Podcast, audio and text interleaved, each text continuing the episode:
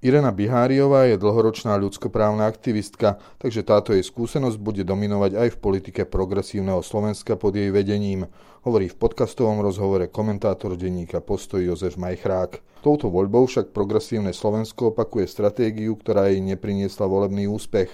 Mobilizuje presvedčených voličov, no nemusí byť úspešná pre širšie spektrum potenciálnych podporovateľov. Jozef Majchrák očakáva pod vedením Ireny Biháriovej autentickejšiu progresivistickú politiku a otváranie kultúrno-etických tém. Smerom ku konzervatívnemu prostrediu možno očakávať vyššiu intenzitu názorových stretov. Témy, ktoré progresívne Slovensko otvára a orientácia strany na mestského až veľkomestského voliča vytvára prirodzené limity pre jej budúcu podporu. Z hľadiska účasti v parlamentných laviciach však môže byť relevantnou politickou silou. Ako sa zmení progresívne Slovensko na čele s Irenou Biháriovou? Ja si myslím, že Irena Biháriová má za sebou minulosť ľudskoprávnej aktivistky, čiže táto jej charakteristika bude dominovať aj v strane, ktorej sa stala teraz predsedničkou, čiže bude viac ľudskoprávnejšia alebo bude tam viac sústredenia na tieto témy, to sa dá od toho očakávať. Ja si myslím, že trošku trošku podľa mňa touto voľbou opakuje progresívne Slovensko stratégiu, ktorá jej nepriniesla až taký úspech, lebo pred voľbami, tesne pred voľbami vlastne sa tiež orientovali hlavne na mobilizáciu svojho volického jadra v tej kampani a nakoniec sa ukázalo, že tá bublina nie je až taká veľká, ako, ako očakávali, hoci bola dobre mobilizovaná. A zdá sa mi, že teraz v tom progresívne Slovensko trochu pokračuje v tomto trende, že táto voľba opäť bude bude o mobilizácii svojej bubliny, ale trošku podľa mňa sa uzatvára pred možnosťou osloviť širšie spektrum voličov. Irena Biháriová sama o sebe hovorí, že je sociálna liberálka. Čo z tohto pohľadu môžeme od nej očakávať smerom ku konzervatívnemu prostrediu? Michal Trubán, jej predchodca, sa snažil o spoluprácu alebo teda aspoň o akési neútočenie. Tak ono to bolo dané aj tým, že oni fungovali už dlhší čas ako koalícia so stranou spolu, ktorá trošku otupovala mala tú ostrosť tej agendy progresívneho Slovenska v týchto témach. Teraz si myslím, že progresívne Slovensko v tom bude oveľa autentickejšie, že aj žijeme takú dobu identitárnej politiky, že tieto témy budú ťahať. Čiže čo sa dá očakávať smerom konzervatívnemu prostrediu, bude to, že bude dochádzať k stretom vlastne v týchto kultúrnych témach možno viac, ako dochádzalo predtým. Takže progresívne Slovensko, ako hovoríš, bude zrejme viac akcentovať tie kultúrno-etické témy.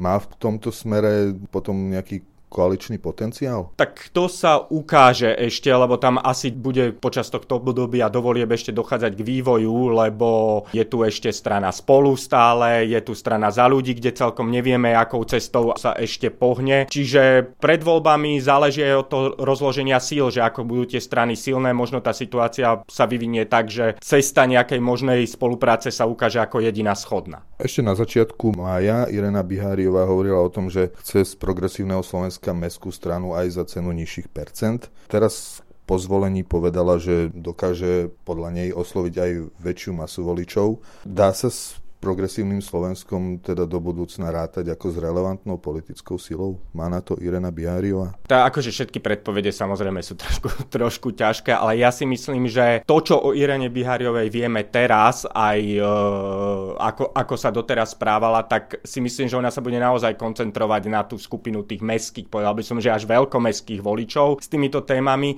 a to dáva prirodzené hranice tej strany, čiže relevantná strana. Ja si myslím, že relevantná v tom zmysle, že to bude strana aj s Irenou Bihariovou, to môže byť strana so šancou zisku parlamentu, dostať sa do parlamentu, čiže v tomto zmysle relevantná môže byť, ale ako som už povedal predtým, nevidím ju ako stranu, ktorá bude atakovať nejaké čísla nad 10%. Samostatne. Sama o sebe Irena Bihariová hovorí ako o hrdej Romke v kontexte toho, že chce teda z progresívneho Slovenska mestskú stranu, má šancu osloviť rómskych voličov, keď tie spoločenské materiálne podmienky týchto dvoch skupín sú diametrálne odlišné. To sa tiež ukáže, lebo aj to, že ako bude dokázať fungovať v tomto rómskom prostredí, či sa tam stane nejakou symbolom ich političky. Šancu určite má, však ukázalo sa to aj pri Olano, že s Petrom Polákom e, Olano dokázalo aj v týchto parlamentných voľbách osloviť zaujímavú časť rómskych voličov. Čiže áno, áno, šanca tam je, ale ako, aká veľká, ako sa jej to podarí, to v tejto chvíli naozaj neviem, neviem odhadnúť.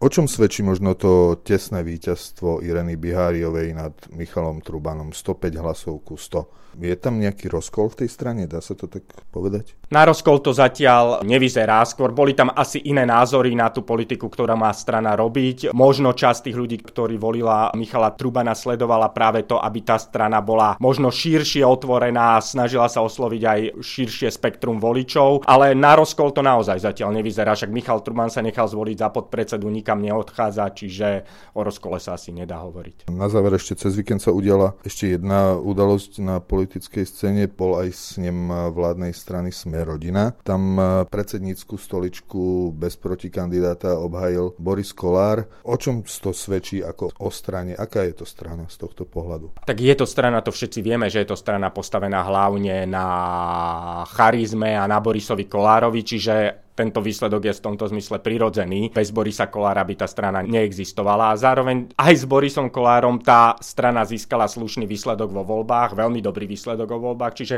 nebol dôvod tam e, nič na tom meniť. Z tejto strany ani nezaznievajú nejaké šumy o tom, že by tam boli nejaké názorové rozdiely, personálne spory. Je to teda naozaj tá strana personifikovaná so svojím zakladateľom? Zatiaľ to tak vyzerá, však ono to ukázalo sa aj v prezidentských voľbách, keď Milan Krajnia kandidoval na prezidenta, ale nedostal nepodarilo sa mu uhrať nejaký veľký úspešný výsledok. Vtedy sa ukázalo, že tá strana je, tí voliči tej strany sú fixovaní hlavne na Borisa Kolára, čiže to stále platí. Ako sa to bude vyvíjať počas fungovania vo vláde, či sa tam vyprofiluje niekto zaujímavejší, kto by sa mohol eventuálne stať konkurenciou Borisa Kolára, tak to možné je, ale to naozaj len uvidíme.